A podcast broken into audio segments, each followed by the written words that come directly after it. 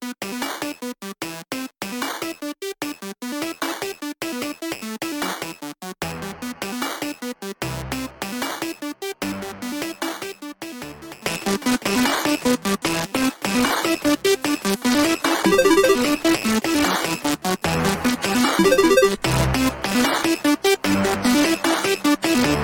Welcome, everyone, to the PFF Fantasy Podcast. I'm your host, Jon Macri, fantasy analyst here at PFF, and I'm once again joined by PFF's lead fantasy analyst, the great Nathan Jahnke. Nate, I usually reference the past week's worth of games as being like wild or fun or great or whatever positive adjective, adjective I feel best suits the week, but not this week, not for me at least. After the injury Grim Reaper once again took aim at our beloved fantasy assets, continuing to rob us at the quarterback position as well as some other key players on both sides of the ball. So I'm not going to lie, I, I kind of hated this week, but uh, how are you? Doing fine. It felt like this week in particular as well. So many players getting hurt on like the first or second drive of the game. Like injuries happen and they're bad, but plenty of times it doesn't hurt fantasy too much if it happens in the third or fourth quarter. But Mark Andrews on Thursday in the first drive, uh, De'Von Achane after three or Achane after three plays on offense. So players that you're starting and excited about, and then they get you basically nothing.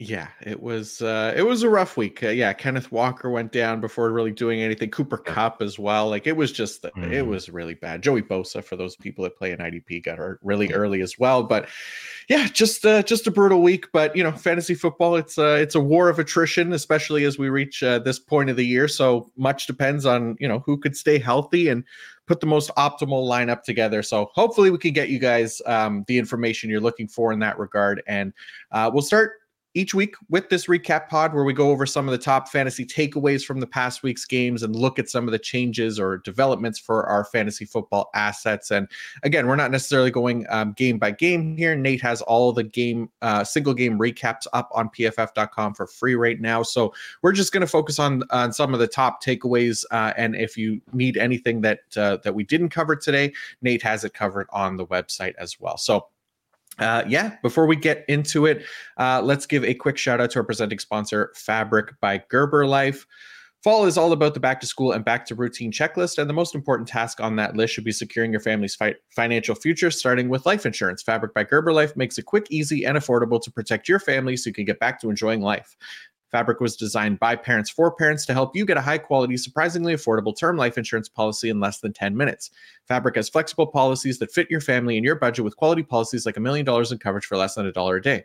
Get your personalized quote in just minutes and then apply when it's convenient for you. It's all online and on your schedule. You can go from start to covered in less than 10 minutes with no health exam required. Join the thousands of parents who trust Fabric to protect their family. Apply today in just minutes at meetfabric.com slash fantasy. That's meetfabric.com slash fantasy, M-E-E-T fabric.com slash fantasy. Policies issued by Western Southern Life Assurance Company, not available in certain states. Prices subject to underwriting and health questions.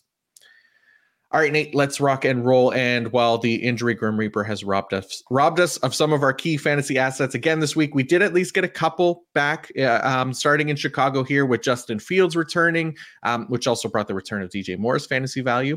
And we got Khalil Herbert back from injured reserve after uh, he missed the last five games on IR. So, Nate, with Khalil Herbert's return, what did the Bears' backfield look like this week? Uh, the Bears' backfield basically looked like how we feared it could look at the start of the season. Um, they did ease Herbert into action a little bit to start the game. Foreman was the starter, played eight of the first 10 snaps on their first drive. So Foreman still was the lead back, but he and uh, Foreman and Herbert kind of split time on early downs over the first half of the game. Uh, Foreman took 16 snaps total in the first half. Herbert took 12. Uh, Roschon Johnson kind of relegated to that passing down back. Played nine snaps in the first half. Uh, a lot of those on third downs or second and long or those kind of clear passing situations. Uh, then Foreman started the second half, and on the second play, um, even though we're talking about someone coming back, we can't get away from the injuries because Foreman injured his ankle on the second play of the quarter um, did not return for the game. So Herbert ended up taking 20 snaps over the rest of the game compared to Roschon Johnson, who took 16. Again, Johnson more of the passing down back, but that allowed Johnson to get a little bit more work on early downs. Uh, started to look a bit more like what we were seeing in the first couple weeks of the season, where Foreman was a healthy and active. So I think this backfield uh, more or less went how it, we expected it to. Foreman also got the goal line work in the first half, so that was noteworthy. Um, I think Foreman's, I haven't seen any updates on Foreman's injury, so I'm not sure uh, the extent of it at this point. If Foreman does come back, um, I expect this to continue to be a three man backfield, probably a fairly even split between the three, since even though Herbert got all that work in the second half, uh, and Foreman didn't get any work in the second half. I'd expect Foreman to see more work in the second half than usual, but I also expect Herbert to kind of ramp up his playing time compared to what he had in the first half of this game. So could see a pretty even split, potentially dependent on the game script. If it's Chicago down by a lot, then we'll see more Roschon Johnson. If the Bears end up with the lead, we'll see more Foreman and Herbert. Uh, the Bears don't have the greatest schedule for running backs either. So, in a lot of leagues, this is probably just going to be a backfield to avoid going forward since three men committees in general aren't great for fantasy purposes, especially in offenses that aren't super high scoring. So, probably something to avoid. But Herbert could have value, Foreman could have value, just depending on who's healthy. And Johnson is probably someone that I'd be fine dropping, even though we were advocating to pick him up early in the season just because he played well those first couple weeks really hasn't done much or been given a ton of opportunities since then and not expecting him to get many more opportunities here on out.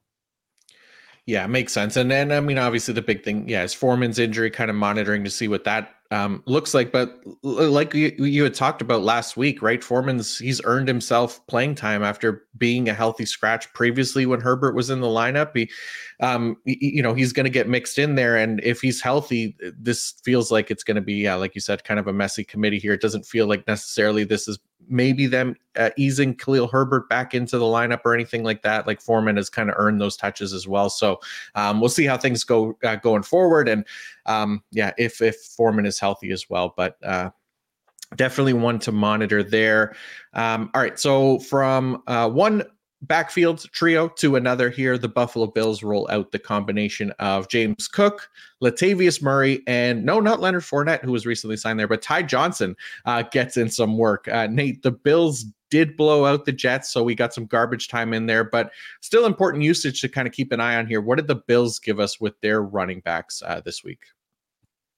So we started the season with a three man committee with Damien Harris as the third guy, but uh, he's landed on injured reserve. He's eligible to return at this point, but we really haven't heard an update since that first day when uh, he had to go to the hospital uh, during the game. And we heard that uh, things were positive after that first day. The worst scenarios were ruled out, but we have no idea when he might return to football. Uh, since then, we've largely seen a two man committee between James Cook and Latavius Murray.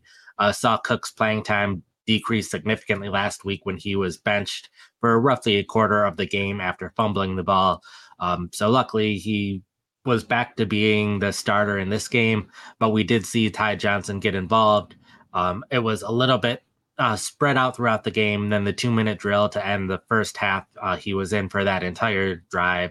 So we saw a lot of Ty Johnson at that point. We had seen James Cook or Latavius Murray. Some games it's been Cook, other games it's been Murray taking those two minute drill snaps. Hasn't really been consistent from one week to another. And then Johnson at the end of the game at the blowout when they uh, started putting in some backups, Johnson also took a couple of snaps there. So not a huge three man committee, but it was enough playing time to cut into uh, both James Cook and Latavius Murray's playing time and like you had mentioned, Leonard Fournette is on the practice squad. Uh, we did get an update on Friday from the head coach that um, he's been learning the playbook. He's been a positive addition to the team. He's getting closer to being activated, and it seems like they've just been taking their time and like letting Fournette kind of be a boost to the team late in the season. So included him as someone to potentially consider off the waiver wire this week. But I think this is kind of opening the door to there being a three man committee again in Buffalo, which will probably hurt Cook and Murray's uh, playing time and fantasy value. Um, so probably not Cook probably isn't a must start every week going forward, but and teams where I think Buffalo should blow out the opponent, Cook can definitely remain in starting lineups. It's also worth noting he did get goal line work in this game, so that was a positive for Cook. But it'll just be dependent on the matchup. If it's a close game, if the Bills might be behind in the game, I might be more reluctant to have Cook in my starting lineup. Gotcha. Yeah, it makes sense. It, like you said, it was nice to at least see them ride James Cook a little bit more in, in a, like a favorable game script um, for for running back. So um, that was a positive. Also, good to see him kind of pop in a touchdown there as well. It was a receiving touchdown, I believe, but um, still obviously a good thing. And like you said, the goal line carries there do help. But yeah, they, you don't like the, uh, the the shared splits here between the the three running backs and Leonard Fournette potentially uh, mixing in there down the road as well. Um, all right, another running back situation uh, we've been kind of monitoring really all season in, in Carolina between Miles Sanders and Chuba Hubbard. Um, we saw Hubbard slowly start getting more work while Sanders Sanders was in the lineup early in the year. Then Sanders got hurt, and we've seen Hubbard kind of remain in control over those snaps while Sanders slowly got more involved uh, each of the past few weeks. So, what did things look like for the two Panthers backs uh, this week, Nate? Uh, we continue to see Sanders kind of work his way back into the rotation more. Um, has seen significant growth in his playing time each of the past couple weeks. Now it was closer to a 50-50 split. Split. Uh, Hubbard ran the ball 10 times for 57 yards, caught two passes where Sanders ran the ball 11 times for 50 yards and caught a two yard pass. So pretty clear split. It was a fairly even in every situation. They both saw significant time on third downs, early downs, uh, short yarded situations. So it was pretty clear that no, neither of these running backs have a clear lead in any specific situation. I think it'll kind of be whoever has the hot hand going forward. If Sanders starts outperforming Hubbard, then Sanders will start getting more playing time. If Hubbard outperforms Sanders, then he'll earn more of his playing time back. If one of them does better as a rusher or receiver, we might see more playing time in a specific situation. I think kind of any of those options are available to the Panthers. And it's again one where the Panthers have one of the worst schedules for running backs over the rest of the season. Uh, they're not going to be ahead in many games where they're running a lot in the second half to run out the clock. So it's probably not the best situation for fantasy managers since we don't know when one of these running backs will get the hot hand, which one we want to start. So I wouldn't be surprised if the two are fairly close together in my rankings for this upcoming week and future weeks. So probably again a situation to avoid unless you're in one of those deeper leagues in which you can probably take a chance on either player and either one could have a huge week or either one could get two or three carries and a catch or two and not get you many pan- fantasy points at all. Yeah, not not ideal. Um, I guess the good thing with Sanders, like he, he had been below 35% of the team's carries since week five, really. Um, takes this takes the lead this week with that 50%, Hubbard at 45%. And both of the guys at least were efficient, right? Hubbard 5.7 yards per carry, Sanders four and a half. Um, you know, but and getting strong like those strong rushing averages against the Cowboys defense maybe gives like a little hope, I guess, for for if one of them does get the majority of the carries uh, in this tougher schedule here not much optimism because it's a committee and, and, the Panthers offense is what it is and the schedule like you said but it, you know it's something at least. That's my my little bit of optimism for the morning here.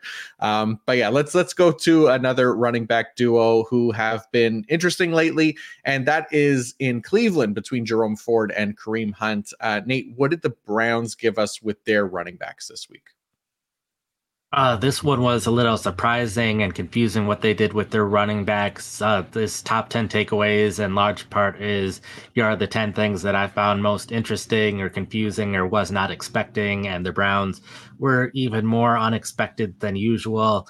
We had seen Ford kind of clearly ahead of Hunt the past two weeks when both running backs were healthy. So that seemed to be the case of what we would see going forward. But we saw a lot of trends reversed for this game, saw trends that we had seen years in the Browns backfield kind of return. Um, we had Hunt out snap Ford in early downs, which was surprising. We saw Ford take the goal line work, which was surprising. Uh, Ford was pretty consistently playing in the two minute drills before this game and the two kind of split snaps in those situations. A big thing being um, Kareem Hunt took 15 of 16 snaps in the fourth quarter, which I don't think this was an injury to Ford. I'm not 100% on that, but we did see Ford take a snap kind of in the middle of the quarter, where if it was an injury, I would have expected Ford to play a snap early in the quarter and then not play again but we had seen this a lot when uh, Nick Chubb and Kareem Hunt were the two running backs in the backfield, where Chubb would play on early downs in the first three quarters, and then Hunt would play on third downs, but then also be relatively fresh for the fourth quarter. So then Hunt would play significantly in the fourth quarter. So for me, it was kind of reminiscent of that kind of split in the backfield. So uh, both players ended up with 12 carries for 30 to 40 yards. Uh, both had a few receptions for single digit yards. So fairly similar in terms of fantasy production. Um, had expected Ford to have uh, better yards and attempts and uh, receiving production in general, with Hunt being the one scoring touchdowns, but it was an even split, and Ford was the one to score a touchdown. So, don't really know how the Browns will continue to use their backfield going forward. Uh, most backfields seem pretty straightforward, but this is one of the more confusing ones of how they're going to use the running backs in the future.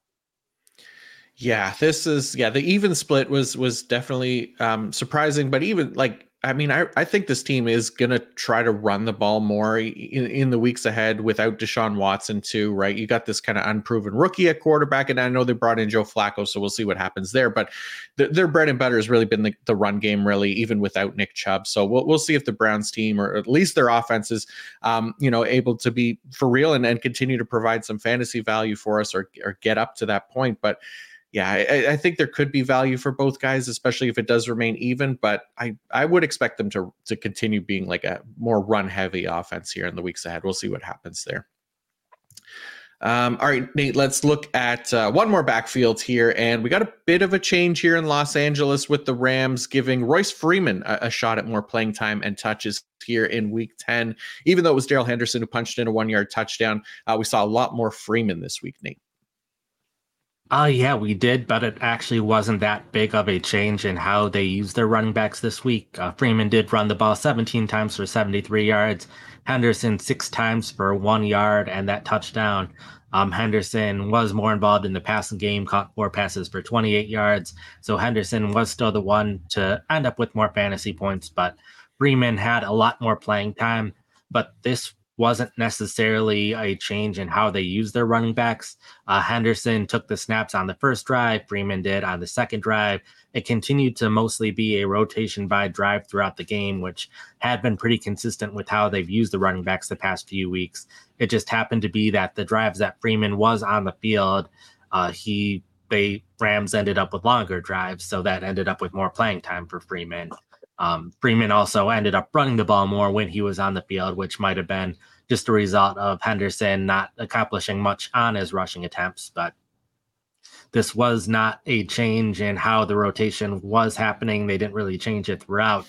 It just long drives for Freeman. So after these two Rams running backs continue to be the top two next week, I would not be surprised if Henderson continues to start and Henderson potentially outperforms Freeman if it's back to more of a 50 50 split.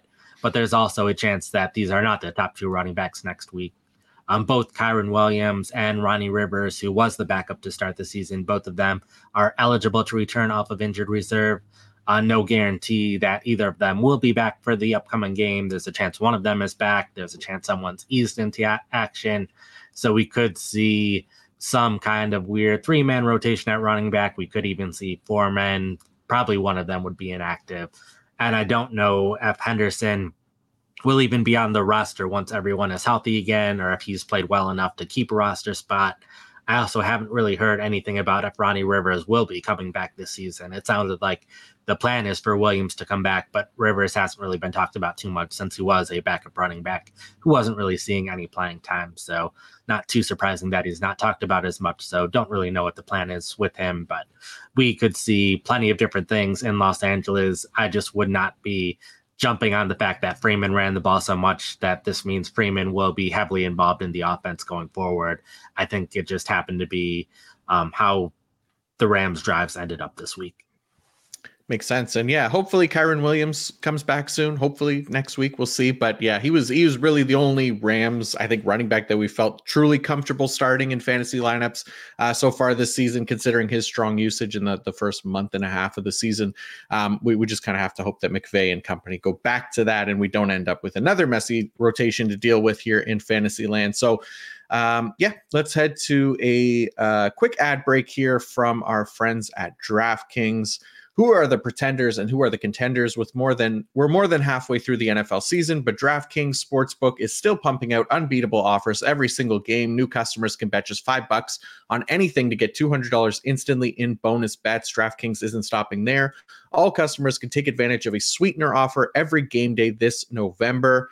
All right, Nate, we got a couple picks here for Monday night football and I'm going to go with Rashee Rice over 43 and a half receiving yards.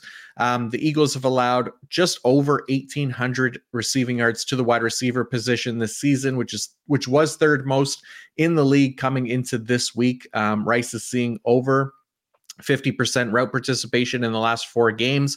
He's cleared 43 and a half uh, receiving yards in three of those four games as his role kind of continues to grow here. So I like Rashee Rice's potential to get that over this week. I like it. I think this will hopefully be a high scoring game because I also have an over. I'm going with AJ Brown over 6.5 receptions. Uh, Brown has fairly consistently been hitting that over the past month or so, and for most of the season, he's been over 6.5 receptions. Um, with Dallas Goedert out of the lineup, I think uh, that means they'll rely even more on the wide receivers than usual. Uh, based in Kansas City, I think they'll need to be even more reliant on the passing game than usual. And then also, the Chiefs are one of the teams that uses man defense more than most teams, still only about 40% of the time, but that's still good for about sixth most in terms of defenses. And A.J. Brown has been very dominant against man defenses, has a target rate uh, around 38, 39% when facing man defenses, which is a huge target rate. Um, that means more yards per route run, more production in general going up against man. I know Kansas City in general uh, does decently well at shutting down some of the top wide receivers, but guys like Christian Kirk, uh, Garrett Wilson, Tyreek Hill, all guys who had eight or more receptions against Kansas City's defense so far this season. So I think Brown, with how well he's been playing and how much they'll need him to play well, even if they kind of shut down some of the deeper passes, I'm more comfortable taking the over on receptions because it might be some shorter receptions where they're just trying to get him the ball. And I think they'll be able to do it. So Have Brown over 6.5 receptions. Love it. Yeah. And AJ Brown, our highest graded uh, receiver against man coverage as well this season uh, with a 92.9. So you love that matchup. Um, but yeah, get in on the football action with DraftKings Sportsbook, an official sports betting partner of the NFL. Download the app now and use code PFF. New customers can bet just $5 on anything to get $200 instantly in bonus bets only on DraftKings Sportsbook with code PFF. The crown is yours. Gambling problem, call 1 800 Gambler or visit www.1800Gambler.net. In New York, call 877 8 HOPE NY or text HOPE NY. In Connecticut, help is available for problem gambling. Call 888 789 7777 or visit ccpg.org. Please play responsibly on behalf of Boot Hill Casino and Resort. Licensee partner Golden Nugget Lake Charles. 21 plus age varies by jurisdiction. Void in Ontario. Bonus bets expire 168 hours after issuance. See sportsbook.draftkings.com slash football terms for eligibility and deposit restriction terms and responsible gaming resources. Okay, let's talk some wide receivers and start with one where I feel like we've been waiting forever to see, and that has been the rising snap share of Jameson Williams, who has lived in that like sub 50% of snap zone um, for, for most of his career, but we finally have seen some progress here, Nate. Uh, yeah, it's been some pretty clear progress every week for a while now. Uh, he returned from his suspension in week five and saw plenty of playing time, but that was a game where Detroit had multiple injuries at wide receiver. Um, Amon-Ra St. Brown didn't play in that game. Josh Reynolds was only playing on a limited basis. Um, once the wide receivers were healthy again, his playing time dropped back down under 25%, similar to what he was seeing last season. So at that point, wasn't paying too much attention to him anymore, given his low amount of playing time, but it has slowly but surely increased since then. Uh, Marvin Jones retired in week seven, so that uh, was one boost to his playing time, but he was still kind of in a three man rotation. Uh, that eventually became a two man rotation between him and Kalif Raymond for that third wide receiver spot. Um, earlier in the season, he was playing more in two wide receiver sets. Uh, his two wide receiver snaps have kind of dropped down, but he's slowly but surely gained more playing time in three wide receiver sets, which is kind of what you would expect out of a potential third wide receiver. Um, it had been kind of split with Kalif Raymond. Now, in recent weeks, he's kind of been pulling away from Kalif Raymond and three wide receiver sets. Uh, played 45 or not 45 35 of a possible 43 snaps and 11 personnel this past week which accounted for his boost. It wouldn't be surprising if he continues to see his playing time rise especially because josh reynolds someone who did really well early in the season uh, he's been pretty consistently held under 20 receiving yards these past few weeks so it wouldn't be too surprising for me to see williams uh, start to overpass reynolds at some point here as well uh, Williams also caught a touchdown in this game, which was good to see. Um, still not at a point where I'm putting him anywhere close to a fantasy starting lineup, but someone that I'm more considering having on my roster now, especially now that we are three fourths of the way through with bye weeks. There are no bye weeks this upcoming week. Uh, much more comfortable dropping players that don't have that high of upside that I'm never going to start again, uh, whether it's a backup quarterback or tight end on my roster who I'm not going to be starting again, or just a running back or wide receiver that's a veteran. We know what they can do, where Williams has that upside that potentially he becomes a full time starter for Detroit down the stretch and starts being a lot more involved in the offense. So I'd rather have someone like Williams on my roster and with this pretty consistent rise in playing time over the past month or so, um, I think it's exciting to see what he can, can do going forward. Yeah, very exciting. Like you said, the, he had the two catches, 44 yards and a touchdown in, in there, 40 offensive snaps. Josh Reynolds had 45, just just two fewer routes for for Jameson Williams. So nice to see him kind of getting more involved. And yeah, maybe that McFlurry on his Big Mac diet is working here. I don't know if you saw that. Um, yeah. uh, somebody had sent it to me as like a, a, trade tactic to try to get me to trade him because it was so gross. But uh, look, I, I, don't care how disgusting it is. If it means more Jameson Williams on a weekly basis, then I might uh, start ordering that that Frankenstein's monster like creation to support this trend here. Um, all right. Another one that it feels like we've been waiting forever for, Nate. Zay Jones is finally back in the lineup, uh, which naturally meant that the green light for Calvin Ridley to have his best game of the year also turned on. So, Nate, how did this Jaguars wide receiver corps shake out with Zay Jones back in the lineup for the first time since week five? I went largely as expected. He wasn't really restricted in 11 personnel snaps. Uh, was the third wide receiver and three wide receiver sets as expected. Uh, playing on the outside opposite Ridley with Kirk playing in the slot. Uh, basically how things were planned. Um, the big thing was in 12 personnel, which was something we talked about a bit in the preseason and early in the season uh, when Jones was playing ahead of Kirk in the preseason in uh, 12 personnel. And that carried on a little bit at the start of the season. But then after Jones suffered his injury, even when he came back for that week, Kirk was playing more in 12 personnel. And that kind of continued in this game with Kirk taking, I believe it was 10 of 14 snaps in 12 personnel, where Jones only played five. So still a little bit of a reduction in snaps for Kirk compared to usual, but Jones um, Part of the reason he played so many snaps, though, was Jamal Agnew is now on injury reserve. He was kind of Jones' replacement all this time, so Jacksonville kind of needed that new third wide receiver with Agnew out. And I wouldn't be surprised if Jones starts to play a little bit more going forward, but like you said, it was Ridley who had the big game, and Ridley was playing well early in the season when Jones was in the lineup. So maybe this is something where the defenses have to focus a little bit more on the third wide receiver than they had been in past games and focus a little bit less on Ridley. So good to see out of Ridley, but I think it's possible that any one of these three Jacksonville wide receivers could have a big game any given week. Yeah, for sure. And and yeah, like you said, uh, all of Calvin Ridley's best games this season, week one, week five, and now week 11, have all come with uh, Zay Jones in the lineup. So maybe there is something to it. We'll only see uh, in the weeks ahead if Zay Jones stays healthy, but uh, maybe uh, maybe he's Calvin Ridley's lucky charm. We'll have to wait and see. Um, all right. How about these Arizona Cardinals who gave the Texans a hard time with Kyler Murray back at the helm for the second straight game?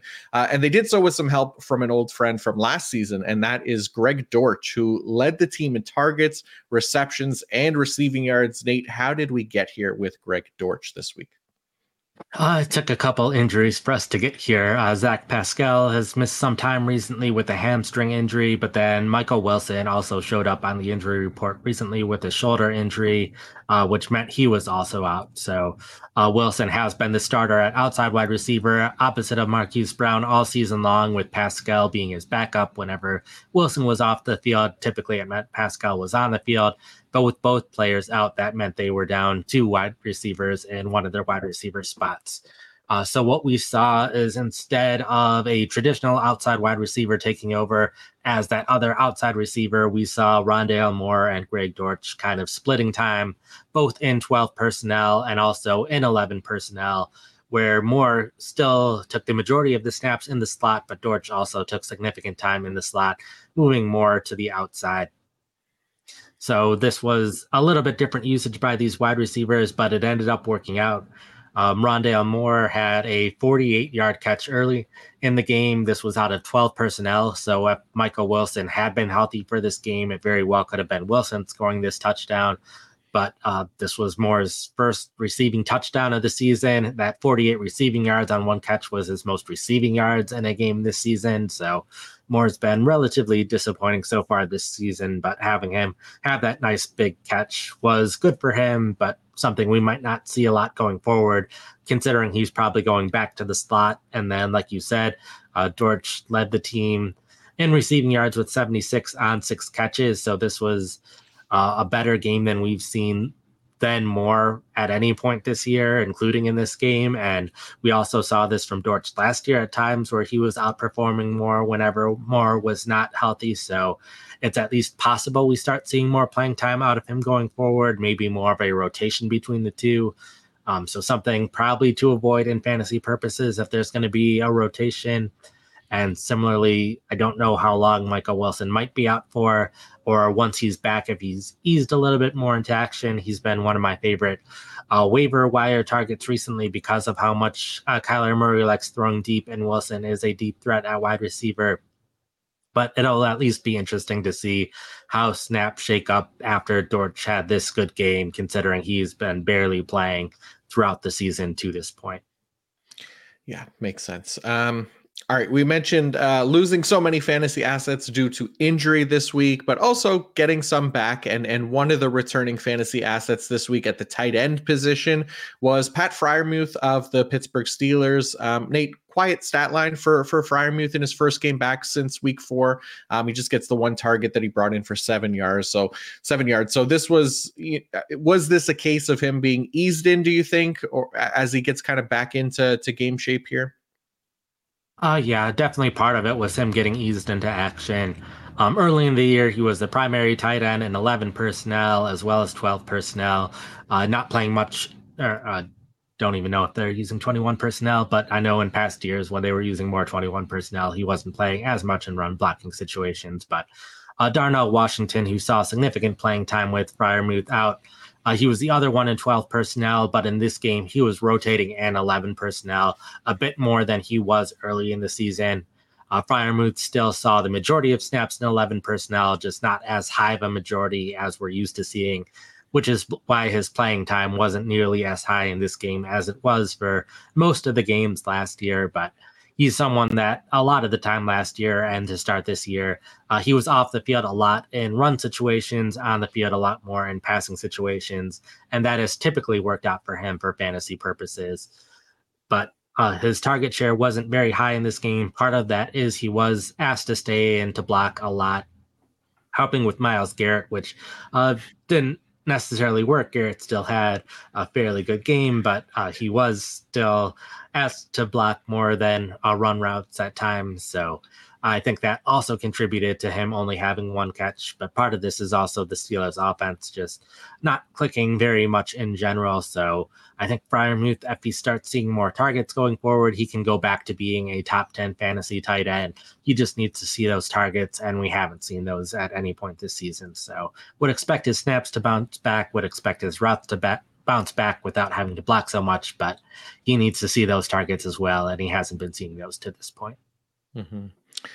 All right, last takeaway uh, from this week takes us to the New York Jets as a team, and not necessarily a specific position, but it appears that Robert Saleh and company want to give more run to some of their younger players. Um, Nate, what exactly did that look like here in Week 11? Yeah, there were reports both earlier in the week as well as before the game that they wanted to shift to start seeing some of these younger players play more on offense.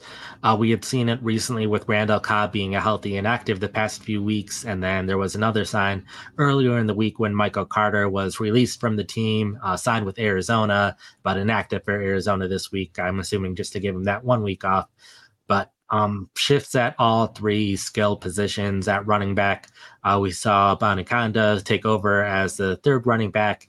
He kind of took over Dalvin Cook's spot as the primary backup on early downs, while Cook shifted more to being a third down running back. So that was a little interesting to see and something we could see going forward since Cook saw plenty of playing time both as a runner and a as a receiver throughout his time with Minnesota. So he's definitely capable of being a third down back, but ideally, Breece Hall would be taking those snaps for fantasy football purposes. Uh, we also saw at wide receiver, uh, Xavier Gipson kind of took over for Allen Lazard as the top or as the number two wide receiver. Um, a lot of this was simply they stayed in 11 personnel almost the entire game. And Lazard was rotated out of 11 personnel a lot more than usual. Uh, Jason Brownlee was the one cutting into his playing time. But even when they were taking those rare snaps out of 11 personnel, it was more Gipson than Lazard. So Lazard saw a pretty sizable decrease in playing time. Um, in most leagues, he's already been dropped just based on his lack of production this season. But if you've been waiting for an excuse to drop him, uh, now is probably the time after what they did this week. And then we also saw a shift at tight end. Uh, they've had three tight ends throughout the season with Tyler Conklin at the top of the depth chart, uh, CJ Uzomah at second, and Jeremy Ruckert at third. But this week, Ruckert basically completely took over for Uzomah. Uzomah barely saw any playing time. Uh, Ruckert uh, caught career high three passes, 25 yards, so not a lot. But I think the most important thing for fantasy football purposes is we didn't see huge changes to the top three players that we care most about for fantasy. Garrett Wilson still was on the field plenty, saw plenty of targets, just was not catching many passes. Uh, Breece Hall's role was largely unchanged. Ideally, we would have seen, like I said, that larger role with Michael Carter no longer on the roster. If Paul was on the field more for third downs, that would ideally lead to more targets, but he still saw plenty of opportunities in this game just not a great game by the Jets offense in general. And then Tyler Conklin remained the top tight end for uh, New York, saw the majority of snaps, but still someone that you're probably not wanting to rely on because they have that rotation at tight end. And Rucker could cut into Conklin's playing time eventually, where I don't expect the younger, players to cut into Wilson or Hall's playing time at any point, considering how young both of those players are and how good they are. Yeah, no, that makes makes perfect sense. Um, all right, Nate, much appreciated. That is going to do it for our weekly recap. Um, again, if there was something that you hoped we would cover from yesterday's games but didn't, you could surely find it on pff.com in Nate's game by game write up. So go check those out now. Uh, Nate, before we go, what else do you have up on pff.com this week? Yeah, like you mentioned, we have the recap, and this week I think was kind of a more interesting week than plenty of other weeks. Some of them not relevant for most fantasy football leagues, but if you're in deeper leagues or dynasty leagues, especially, there were some interesting situations that I covered there. Um, had the top 10 recap that we just covered. Also have waivers article that is already out that we will be covering on the podcast tomorrow. Uh, Monday Night Football recap tonight, the big game between Kansas City and Philadelphia. So, looking forward to that, and we'll be looking forward to it all day long. Um, no five to add, five to drop, five to buy low, five to sell high this week or the rest of the season because the trade deadline has passed in most leagues at this point. So, no more buying low or selling high on players. But I will have the rest of season rankings that will be out tomorrow, and then uh, normal rankings out the day after that, and then starts it on Thursday. Nice. Yeah, looking forward to those. And uh, yeah, thank you all again for for tuning in. Uh, if you're watching on YouTube, uh, please don't forget to like and subscribe to the PFF Fantasy YouTube channel. That helps us uh, a ton as well. And then also another massive shout out to the PFF Data Collection team for crushing another week of, of football for us to get the best uh, data that we have here in uh, the football industry and the best data collection team in the multiverse, of course. But um, yeah, we'll be back tomorrow, like Nate said, talking about the top waiver wire targets.